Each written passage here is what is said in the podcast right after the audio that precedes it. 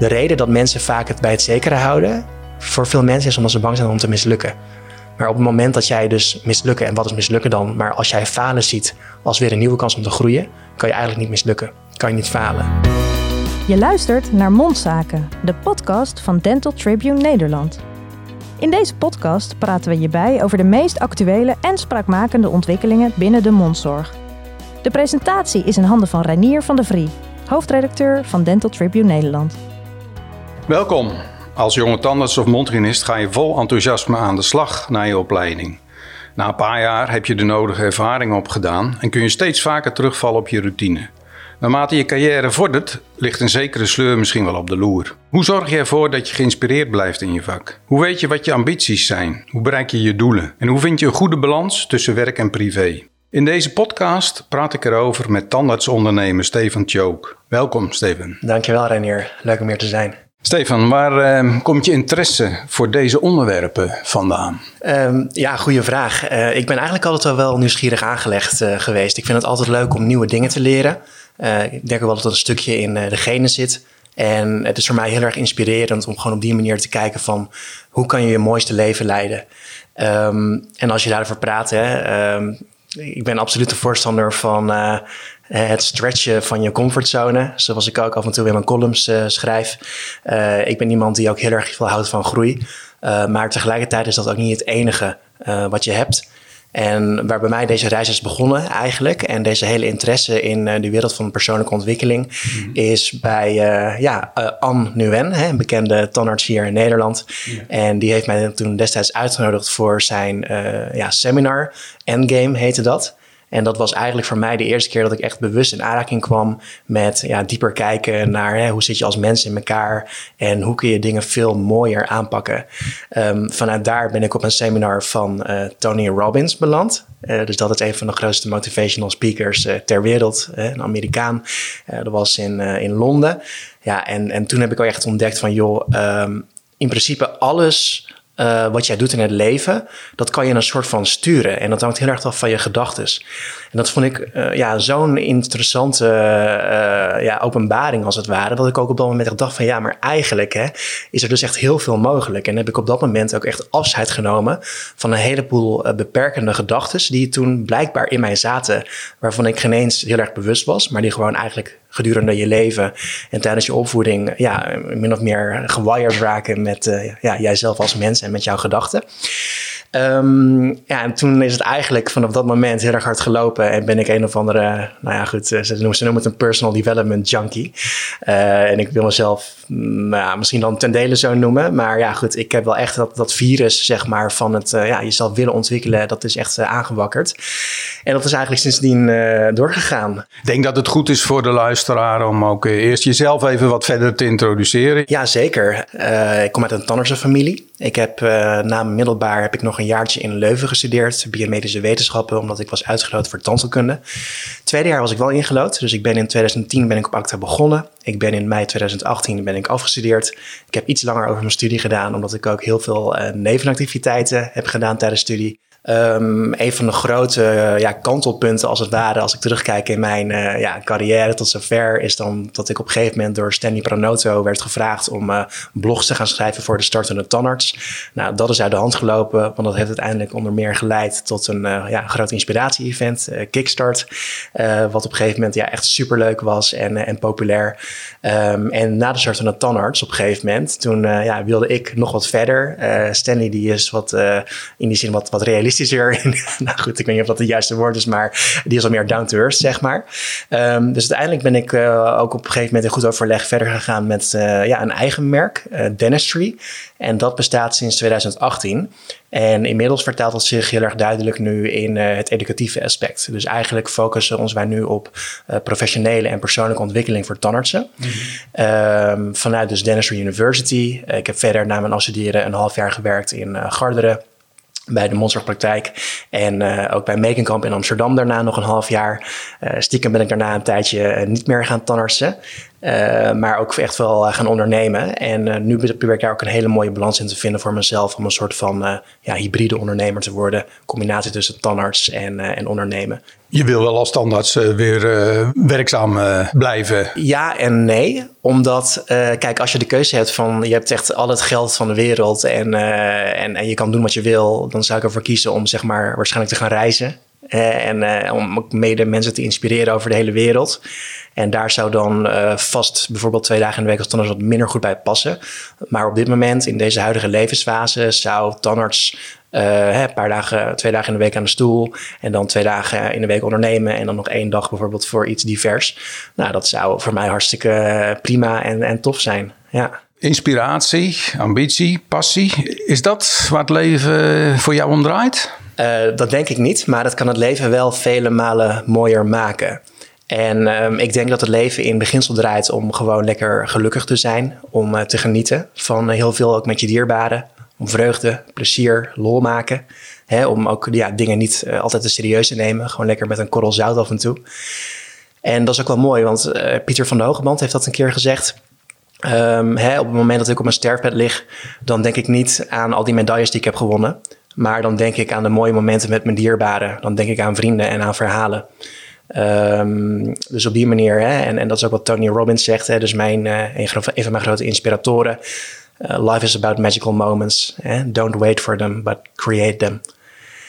En ja, weet je, uh, dit is echt zo'n vraag, uh, een, een hele leuke vraag, uh, waar je echt zo, zo lang op kan door voortborduren. Ja, dat moeten we misschien in, in, dit verband niet doen, maar ik denk dat ambitie en passie wel belangrijk is in je beroepsleven of in, in ieders beroepsleven. Ja, uh, hoe kom je dan achter wat die ambitie en passie zijn? Ja, dat is dus superleuk. Um, ja, sorry, ik ga nu weer een, een andere naam noemen van een andere inspirator. Maar dat is dus Michael Pilarczyk. Uh, sommigen zullen hem kennen als de oude Radio 538 DJ. Maar hij is inmiddels ook een ja, best wel spiritueel persoon geworden en een hele goede ondernemer. En wat hij eigenlijk zegt is van ja, hoe kun je dat niet weten? Hoe kun je nou niet weten wat je passie of inspiratie is? En wat hij daarover eigenlijk vertelt is dat als er schijnbaar mensen zijn die dus zeggen van ja, ik, weet niet wat ik leuk vind. Ik weet niet wat mijn passie is. Ik weet niet wat ik wil. Dan is eigenlijk zijn vraag, en daarmee ook mijn vraag inmiddels, maar heb je er wel eens goed over nagedacht? Heb je er echt wel eens een keer goed over nagedacht van wat jij nou echt heel tof vindt in het leven om te doen? Van waar jij een kwispelstaart van krijgt. Want dat is heel makkelijk om te zeggen van ja, ik weet niet wat ik wil. Ik weet niet wat ik leuk vind. En hè, mensen die gaan dan denken, maar voor sommige mensen is denken dan meer een soort van vorm van piekeren. Dus er is heel veel activiteit in hun hoofd, maar dat is niet echt denken. En op het moment dat jij gewoon eventjes rustig gaat zitten en gewoon echt die verbinding met jezelf zoekt en gaat denken van joh, wat, wat past bij mij?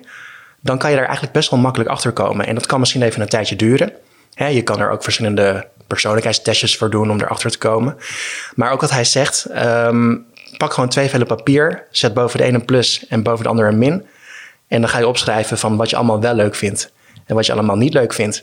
En onder, over, onder de plus kan dan staan, hè, nou goed, eh, ik vind het leuk om uh, te wandelen, om te fietsen, om in het bos te zijn, met de natuur. Ik hou van mooie auto's. Ja, wat, welke? Nou, de BMW i8. Hè. Ik hou van honden. Ja, wat voor soort honden? Dus dat ga je dan verder specificeren. Mm. Dus alles wat je leuk vindt en alles wat je niet leuk vindt. En vervolgens ga je dat dus trechteren en filteren.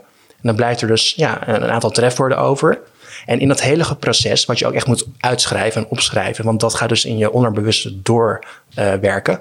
Ja, dan kom je er dus op een gegeven moment achter van: hé, hey, wacht eens even, volgens mij is dit wel iets voor mij. En op die manier zijn er dus ook echt mensen. Um, en nog steeds en elk, iedere dag, die dus inderdaad op een gegeven moment gewoon beslissen van: hé, hey, wacht even, uh, ik ben uh, televisieregisseur, maar ik ga gewoon een nieuwe jachthaven openen. Of ik ben uh, tandartsassistent, maar ik ga hondenuitlaatster worden. Dat soort dingen. En um, ja, daarvoor moet je gewoon echt, echt die verbinding in jezelf zoeken eigenlijk. Ja.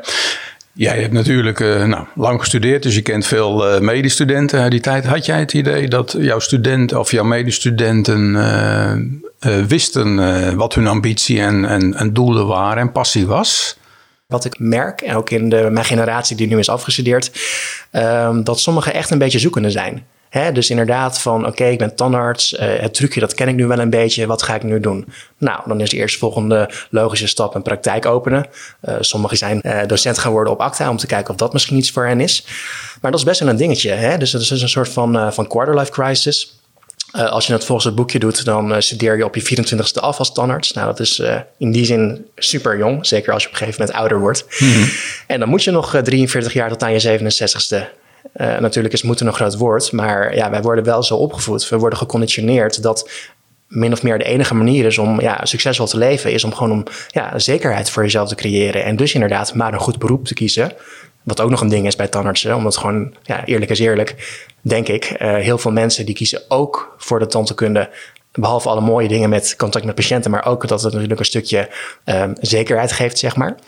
Uh, en dat kan op een gegeven moment, uh, hè, geld kan je nooit genoeg hebben. Dus dat kan op een gegeven moment wel een rol gaan spelen in je hele beleving van het vak.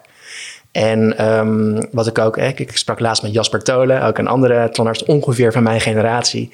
En die zei van wat mij opvalt bij tandartsen die echt ook goed presteren en uh, passievol zijn, is zij hebben allemaal een soort van uitlaatklep. He, dus de een die uh, houdt heel erg van sport en de ander die houdt heel erg van schilderen. En uh, dan heb je dus nog iets naast je tandheelkunde waarin je ook gewoon volledig in kan opgaan, als het ware. Denk je dat dat belangrijk is? Ja, absoluut. Ja, ja. Uh, want de boog die kan niet constant gespannen zijn. Hè? Uh, ik bedoel, als je kijkt naar de drie grote uh, aspecten in het leven, dan zegt men dat is ja, werk, relaties en, en geld als je het in, in, in segmenten moet onderverdelen. En daaronder kun je dat weer verder onder dus verdelen in waarom doe je eigenlijk wat je doet? wat is je mindset? Hoe denk je? Gezondheid en balans, je communicatie en je verbinding met jezelf en anderen, je, je peers en omgeving, maar ook ja, liefde en relaties en uiteindelijk een stukje groei. Ja, maar aan de andere kant, je kunt ook zeggen, je komt van de middelbare school, tandheelkunde lijkt je wel leuk, dat gaat je goed af en je vindt het leuk met je handel te werken en met patiënten om te gaan en denk daar verder niet zo ontzettend veel bij na. Dan ga je werken en nou, dan ben je lekker bezig. Is, is daar dan zoveel mis mee, zonder dat je dan expliciet weet wat je ambities of doelstellingen zijn? Um, zeker niet. Maar dat is ook een stukje bewustwording dus. Hè? Kijk, ik heb nu nieuwe dingen ontdekt. En als je nieuwe dingen ontdekt, dan kan je niet meer terug, in ieder geval met je, met je mind, zoals men dat noemt, naar hoe het toen was. Dus op een gegeven moment, als je meer dingen te weten komt, dan weet je dus ook dat er meer is. En dan is het aan jou vervolgens de keuze van, oké, waarvoor ga ik? Hè, um, net zoals op school, van stel je voor, je geeft op een gegeven moment je leven naar een rapportcijfer. Ja, hè, op, wat voor cijfer wil jij je leven leven? Mm. Ja, je, je, legt heel veel nadruk op educatie en op groei. En uh, een van je columns zeg je zelfs van uh, als je niet, uh, niet meer groeit, dan ben je aan het aftakelen. Dat is nogal een, een forse uitspraak. het is ook niet per se mijn eigen uitspraak. Het is eentje die ik heb ontleend ook weer opnieuw aan, Tony Robbins. Maar ik ben het er wel mee eens. Want um, hè, als ik terugkijk naar vroeger, ik weet het nog heel goed, in groep 2 was het geloof ik, hè, dat je dan je diploma kon halen voor je veterstrikken en voor je jas dicht doen en, en dat soort dingen. Op het moment dat je daarvoor slaagde, dan was je gelukkig. En dat was een moment van groei. Dus ik denk dat dat soort momenten van groei, Um, waarin je dus merkt van, god, jeetje, weet je, ook echt inderdaad, ik stretch mijn comfortzone op dat moment. Uh, dat zijn hele mooie momenten om te beleven. En je moet niet willen om die uh, ja, per definitie bij voorbaat te zeggen van, ja, dat is niet per se nodig. En ik ben lekker, ik zit lekker waar ik zit. Maar bereik je dat in je later leven nog wel? Ik bedoel, uh, het moment dat je fetus kunt strikken, dat is misschien wel een euforisch moment. Of het moment dat je alleen kan fietsen opeens. Bereik je dat later nog in je leven zo? Ik denk sowieso dat je altijd wel leert in het leven. Alleen er zijn wel verschillende levels. Hè. Kijk, sommige mensen die gaan er ook wel specifiek wat meer naar op zoek. Uh, en daar ben ik er stiekem ook wel eentje van natuurlijk. Um, maar vergelijk het met iets anders. Hè. Uh, stel je voor iemand die zegt gewoon van oké, ik ben blij met mijn baan, 9 tot 5, het is allemaal prima. Uh, ik ga elk weekend lekker naar een feestje of naar een festival. Goed, wat dan nu eventjes niet kan. Of ik ga lekker aan de wijn dan zal je misschien op een gegeven moment merken dat um, er een soort van leegte ontstaat. Of er, dat je het gevoel krijgt van dat er iets mist. En um, ja, hoe kun je dat dan weer oplossen? Nou, dat kan je dus eigenlijk een soort van oplossen door weer een stukje van diepere zingeving te zoeken van wat ik kan betekenen in het leven en van wat mijn rol is. Uh, er is een man, uh, Daisaku Ikeda, dat is een Japanner, die zegt: uh, The reason that we have been born into this world means that we each have a unique purpose to fulfill. And if we didn't, we would not have been born. En als je dat gaat vertalen ook naar een stukje wetenschap, het schijnt dus dat de kans dat wij worden geboren als mens is slechts 1 op de 400 triljoen. Hè? Dus met al die uh, cellen en de bevruchting en dat soort dingen. Dus het feit dat we überhaupt hier zijn, dat is al een enorm ja, godsgeschenk in die zin. En uh, ja, don't take that for granted. Dus dan moet je op zoek gaan naar je eigen unieke waarde. Ja, absoluut. Daar begint het mee. Um, het begint met, uh, ja, waarom ben ik hier? Waarom sta ik elke dag op? Waarom doe ik de dingen die ik doe? En inderdaad, waar word ik gelukkig van? En een van de belangrijkste dingen om daarbij te beseffen, dat zijn uh, het ontdekken ook van je kernwaarden. En het formuleren van je kernwaarden. En vaak als mensen dan daaraan denken, dan zeggen ze van oké, eh, ik dacht trouwens eerst dat mijn kernwaarde, een van mijn belangrijkste kernwaarden, dat het onder meer groei was. Nou, toen ik er beter over ging nadenken bij zijn Tony Robbins seminar, toen bleek dus dat dat uh, niet per se zo was. Uh, mijn belangrijkste kernwaarde is liefde. op twee staat joy, happiness en fun. Hè? Dus geluk, vreugde en plezier, lol maken. En ten derde dankbaarheid. Dus gewoon ook heel erg dankbaar zijn met hetgeen wat je hebt. Dat is dan weer grappig, hè? Als je het dan hebt over succes versus geluk. Uh, maar succes is krijgen wat je wil. En geluk is willen wat je krijgt. Dus wel even dingen om over na te denken. Zeer zeker. ja. ja. Nou, we hebben het gehad over ambitie, groei, vooruitgang. Uh, je noemt zelf ook het, uh, in een column positiviteit, positief leven. Positieve gedachten leiden tot positieve gevoelens, die op hun beurt weer leiden tot positieve acties en positieve resultaten, schrijf je. Uh, ben je overwegend negatief, dan zal dat ook zijn weerslag hebben op werk en privé. Is gelukkig zijn, positief zijn, is dat, of ongelukkig zijn misschien wel, is dat een keuze? Of heb je daar een keuze in? Um, nou, geluk is niet maakbaar, denk ik. Maar het is wel heel groot, grotendeels stuurbaar. Hè? Want jouw gedachten en jouw gedrag en ook daarmee jouw keuzes.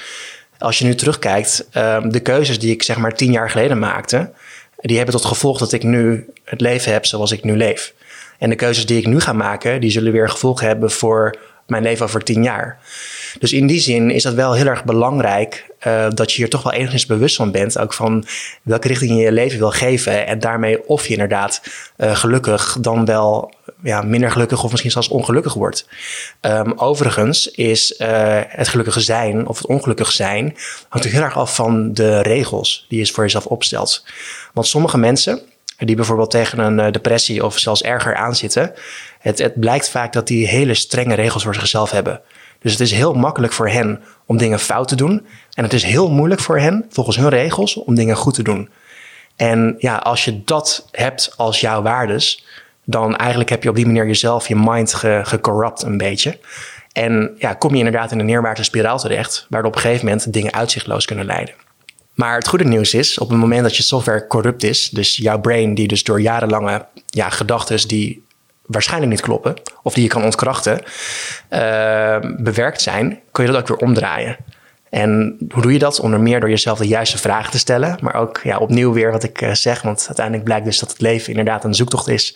Ook naar de verbinding met jezelf. En um, ja, weet je. Uh, bedoelt u mee altijd onderweg uh, zijn? Uh... Ja, en, en ook dat fouten maken een onderdeel is van het leven. Hè? succes is niets anders dan acht keer vallen en negen keer opstaan. En uh, het leven is ook één grote leerschool. We hebben eh, ontzettend veel mogelijkheden om uh, te kiezen. Van, en keuzes te maken die ons gevoel van vrijheid en autonomie geven. Tegelijkertijd ja, hebben we zoveel keuzes, keuzemogelijkheden, dat dat ook weer enorme stress en soms ook frustratie kan opleveren. Hoe kijk jij daar tegenaan? Uh, heel herkenbaar. Hè? Zeker mijn generatie, uh, de millennials, de Generation Y hè, van Y, letterlijk de Generation Y, W-H-Y. Waarom? ja, die hebben last van, van FOMO, hè? de fear of missing out. Bang zijn om iets te missen. En de vraag is eigenlijk van waarom? Hè? Want zeker in die zin is corona op dit moment wel echt een moment van bezinning en om stil te gaan staan die momenten van stilte en rust gewoon af en toe. Dat kan een paar keer per dag zijn, een paar minuutjes. Eventjes uh, in de auto, wanneer je weer thuis bent gekomen, nog heel eventjes een paar minuutjes voor jezelf. Voordat je weer thuis komt met hè, je partner of uh, kinderen of wat dan ook. Is gewoon wel heel erg belangrijk om af en toe gewoon heel eventjes... Ehm, ja, opnieuw gewoon eventjes te denken van joh, en ook gedankbaar te zijn van joh, wat is het leven toch mooi. Maar als je het hebt over keuzes, um, en dat heb ik ook zelf ervaren als ondernemer, Ik heb zelf uh, in ieder geval last gehad van het zogenaamde Bright Shiny Object Syndrome. of hoe je het ook mag noemen. Wat betekent dat je dus overal kansen ziet. En dat je op die manier ook uh, ja, te veel wil. En dat er uiteindelijk niks terecht komt van alle dingen die je wil. Dus het is juist ook de kunst om de focus te leggen op uh, de dingen die jij echt belangrijk vindt. En in die zin is het Pareto-principe een hele mooie. Dat is de zogenaamde 80-20% regel. Uh, met andere woorden, hè, wij mensen zijn heel druk of kunnen heel druk zijn. In ieder geval in ons hoofd. um, maar het is de kunst om van alle taken die je hebt op zo'n dag om dan de 20% van de taken te kiezen om die te doen die het meeste resultaat zullen geven. En van die 20 die je dan uitkiest, om daar dan weer opnieuw de 20% van te kiezen die het meest belangrijk is. En van die 20% het meest belangrijke ding wat er die dag moet worden gedaan. Dat is de one thing. En als je dat hebt gedaan voor zo'n dag, dan is je dag eigenlijk al geslaagd. Um, maar ook zeker nu, hè. Ik bedoel, we volgen mensen op social media, op Instagram. Um, en ja, goed, het leven wat daar wordt voorgespiegeld, dat is natuurlijk wel een beetje het ideale leven vaak. Er zijn weinig die echt authentiek zijn in die zin. Jezelf zijn, 100% jezelf zijn, uh, authentiek zijn, dat is echt zo belangrijk. Um, en social media kan dus daar heel vertekend in zijn, want je ziet alleen maar de hoogtepunten. En um, je leeft je leven zoals misschien je ouders ook zelfs voor je bepaald hebben. Uh, ik geloof best wel dat er best veel mensen zijn die niet eens per se het leven leiden wat zij zelf echt willen, maar meer het leven wat hun omgeving van hen verwacht. Of wat hun omgeving hen heeft opgelegd of wat een ja, omgeving denkt dat inderdaad goed voor hen is. Um, moet ik heel eventjes aan mezelf denken, want ik ben oh, natuurlijk ik ook tandarts. Denken, jij komt uit een tandartsfamilie. Nou, waarbij ik dan eigenlijk direct denk van... hoeverre is dat nou een eigen keuze geweest? Of toch eigenlijk ook een beetje opgelegd, misschien niet... maar wel vanzelfsprekend dat jij ook tandheelkunde zou gaan studeren? Ja, zeer zeker. Nee, absoluut. Mijn vader die heeft daar maar uh, wel heel erg prettig in gestimuleerd. En uh, ook mijn broertje, denk ik. Um, ik ben nog steeds blij met de keuze. Um, ik zou het ook zomaar weer opnieuw kunnen kiezen, tandheelkunde... Tegelijkertijd denk ik, als je weer opnieuw zou mogen beginnen, een soort van nieuw leven. Nou ja, misschien moet je dan juist bewust kiezen voor iets anders, wat ook heel erg leuk kan zijn. Um, maar waar ik wel heel erg blij mee ben in die zin, ik ben wel altijd een soort van trouw gebleven aan mezelf. Ik ben altijd wel zeg maar mijn eigen waarden en mijn eigen dromen blijven najagen. En ik heb mezelf in die zin nooit verlogend voor een ander, omdat een ander zei dat ik dat maar moest gaan doen. Het zijn uiteindelijk wel altijd mijn eigen keuzes geweest. Ik wil nog eventjes uh, terugkomen wat je net zei. Authenticiteit, hè? van uh, eh, 100% authentiek zijn. Ja. Eerlijk gezegd denk ik dat niemand dat uh, zal gaan bereiken of kan bereiken. Misschien een bepaalde kluizenaar. Want het gaat toch ook om, om inspiratie door mensen door uh, wie je uh, beïnvloed uh, wordt. Hè? Die, je omgeving is toch heel bepalend voor keuzes die je maakt en voor wie je bent? Um, nou, heel mooi dat je dat zegt, want mijn gedachten gingen gelijk naar een bepaalde situatie. Hè? Kijk, ik klink natuurlijk als een heel blij ei nu de hele tijd, maar ik heb ook tegenslagen meegemaakt. En nou, dat was in mijn geval een aantal jaar geleden, al wel langere tijd geleden, maar op dat moment um, was ik heel onzeker. en um, in die zin, in die situatie zo onzeker dat ik dacht van, god, uh, weet je, uh, hoe kan ik ooit weer communiceren met mensen, bij wijze van spreken. En mijn vader was het toen degene die zei van, joh, weet je, um, je kan dit leren. En op het moment dat je dit gaat toepassen, dan wordt het op een gegeven moment een stukje eigen van jezelf. En kun je dus je eigen ik, je eigen persoonlijkheid upgraden. En dat geloof ik ook. Dus um, stel je voor dat je nu een beetje in de put zit. Dan zou je ook kunnen zeggen van oké, ik ben niet tevreden met de huidige versie van, nou laat ik mezelf noemen, Stefan. En ik zou het ook niet doen voor de huidige versie van zoals Stefan nu is, maar ik zou het wel doen voor de toekomstige versie van Stefan. En dat is wel een, uh, een, een, een mooi verschil.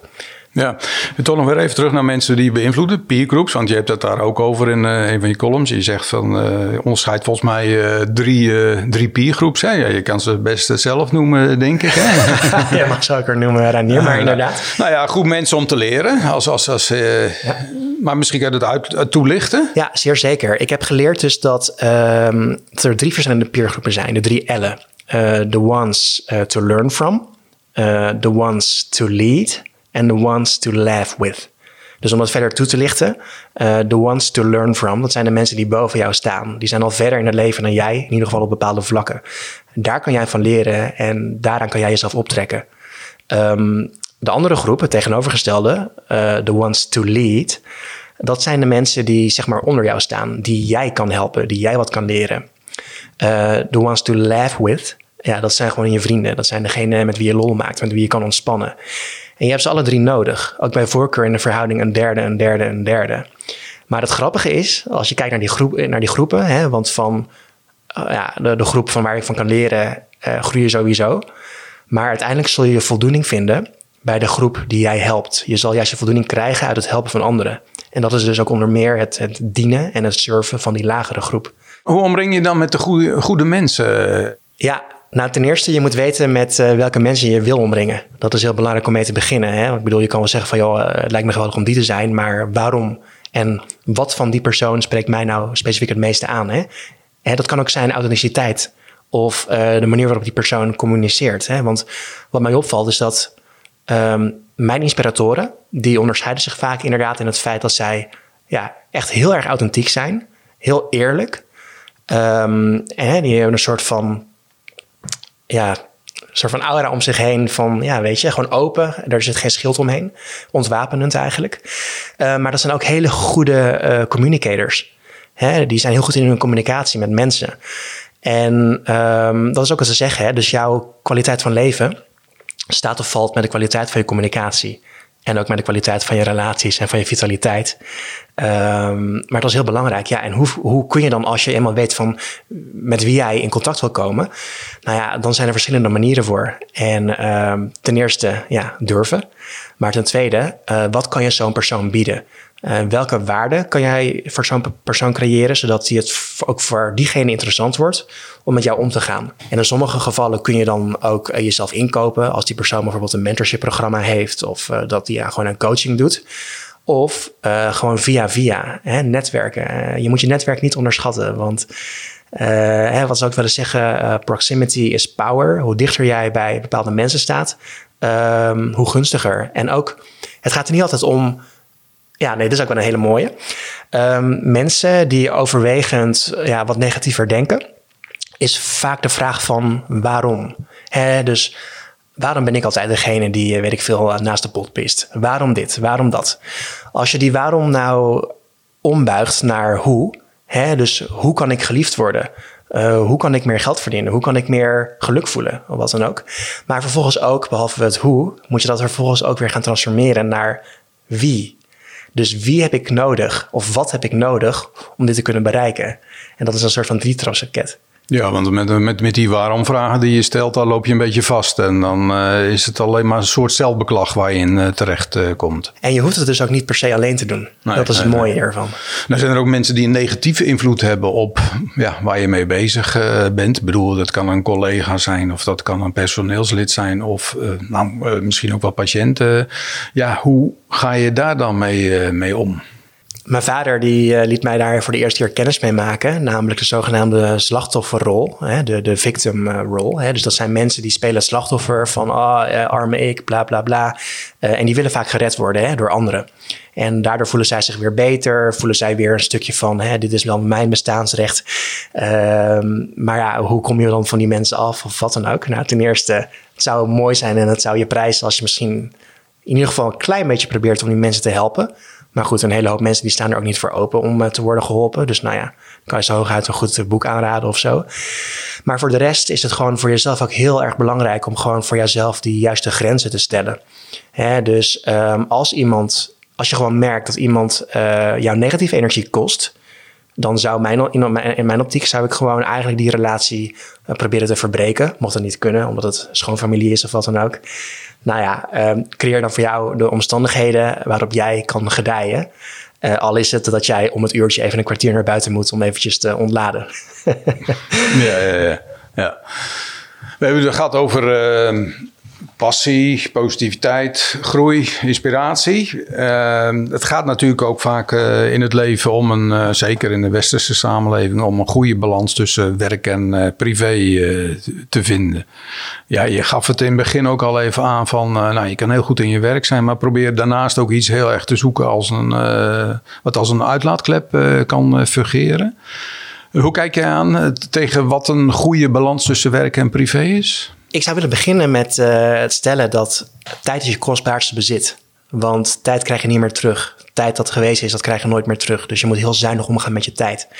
En ehm, daarin moet je dus ook keuzes maken en dat heel goed plannen.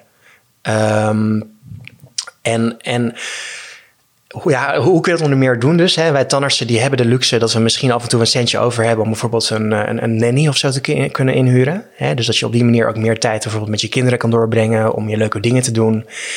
Um, maar anderzijds is het ook hè, wat men zegt... Uh, maar elke nee tegen een ander is een ja tegen jezelf. En vice versa. Dus elke ja tegen een ander is een nee tegen jezelf. Dus je moet heel goed die energie voor jezelf bewaren. Uh, daarnaast ben ik zelf een groot voorstander van um, work smarter, play harder. Heel veel mensen zeggen van work hard, play hard.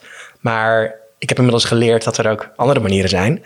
Dus ik zou zeggen niet work hard, maar work smart en work smarter en play harder.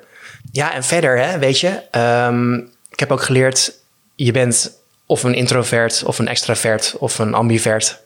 Uh, hè, mensen die uh, halen energie uit zichzelf. Dus als ze op een gegeven moment een beetje moe zijn, dan laden zij weer op door gewoon een momentje met zichzelf te hebben. Hè, gewoon thuis op de bank. Terwijl extraverte personen, wat overigens het grootste gros van uh, de wereld is, uh, die halen juist energie uit andere mensen. Dus die laden op door juist samen weer naar een cafeetje te gaan of zo. En samen wat te gaan drinken. En uh, als je op die manier jezelf steeds beter leert kennen en ook op die manier dus weet van, ah, nou, ik ben meer introvert. Ik ben in die zin van nature meer een introvert. Dus ik kan heel goed energie uit mezelf halen, maar ook toevallig wel ook uit anderen. Um, maar dat is wel goed om je te beseffen. Dat is een stukje zelfinzicht, wat je dus weer opnieuw niet leert op school. wat we dus eigenlijk wel zouden moeten leren. Maar wat het leven zoveel makkelijker kan maken. En je hoeft je daarmee ook niet meer te verantwoorden van, oh, weet je, ik, uh, maatschappij verwacht van mij dat ik weer inderdaad elke vrijdag bij de vrijdagmiddagborrel ben. Als je het niet doet, weet je, het is jouw leven. Leef je eigen leven, niet, je leven, niet het leven van een ander. Ja, ja. Heb jij het idee dat uh, makkelijk met dit soort dingen omgaan? Of, of dat het toch een beetje toppers en piekeraars uh, zijn? Um, nou kijk, tandartsen is in die zin wel een, een bijzonder volk. Hè? Er wordt wel eens gezegd dat tandartsen koppig kunnen zijn. Um, en het zijn ook vaak de omstandigheden, hè? dus de context, de omgeving. Um, en, en in de praktijk, ja, op een gegeven moment uh, kan het een soort van sleur worden als je jezelf dus niet uh, ontwikkelt of blijft groeien. En in combinatie met een uh, ja, explosive cocktail kan dat soms ja, in de negatieve schieten, inderdaad. Dus um, ik hoor ook verhalen inderdaad dat er dus standaards zijn die een uitlaatklep zoeken in de genotsmiddelen, in, in medicatie. Um, ja, dat is ook een vorm. Maar of het de juiste vorm is, dat, eh, dat valt natuurlijk te betwijfelen. Mm uh, in die zin is gezondheid en vitaliteit zo belangrijk. Want met een goede structuur voor de dag, hè, eh, opstaan, lekker sporten. Uh, ochtends sport is super aan te raden. Gezond eten. Maar uh, ja, weet je, er zijn opnieuw zoveel dingen. En eigenlijk wordt ons in die zin ook zoveel ja, in die zin bullshit. wordt af en toe een beetje de wereld ingeslingerd. Waarvan ja, de massa dan denkt van ja, dat is waar. Alleen ja, op het moment dat jij uh, de massa volgt en doet wat de massa doet, 99% van de wereld, dan krijg je dus ook de resultaten die de massa heeft. Hè? En als je dat niet wenst, uh, ik noem maar wat, een, een, een, een stomme baan, uh, werken voor een hele stomme baas.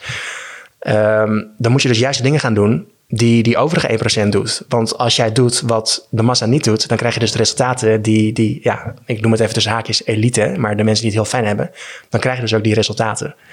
Dus uh, wees je daar bewust van. Ja, ik stelde die vraag over uh, ja, tobbende tandarts en mondhygiënisten ook niet, uh, niet voor niks.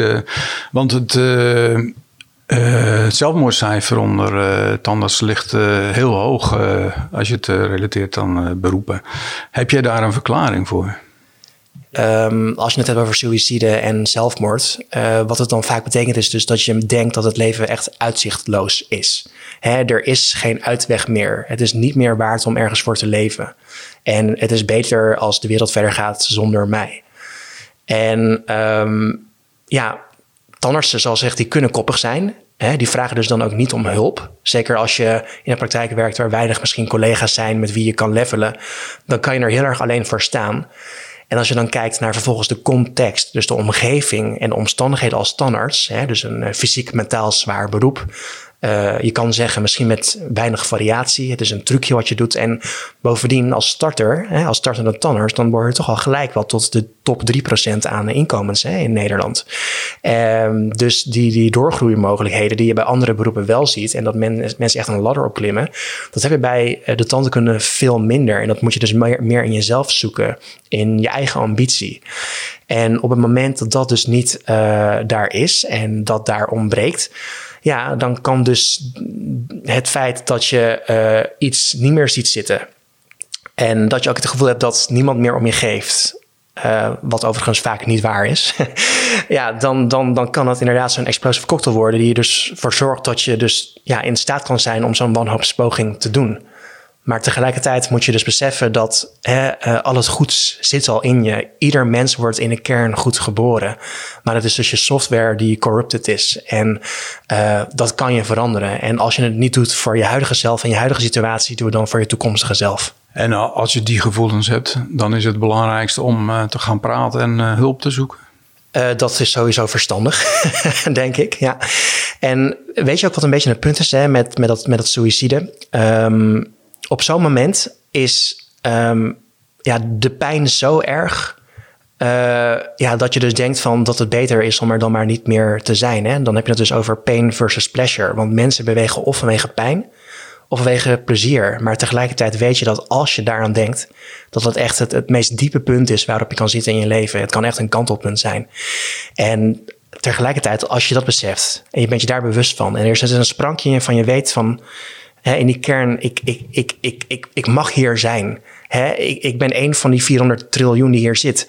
Ik heb een purpose. En met mijn verhaal, waar ik dan nu doorheen ga en ik zit nu in die shit, kan ik misschien wel andere mensen inspireren die in dezelfde situatie zitten om eigenlijk de kans van weer een nieuw leven te pakken. want op het moment dat jij denkt van ja, ik zie het gewoon echt niet meer zitten, uh, ik ga er een einde aan maken.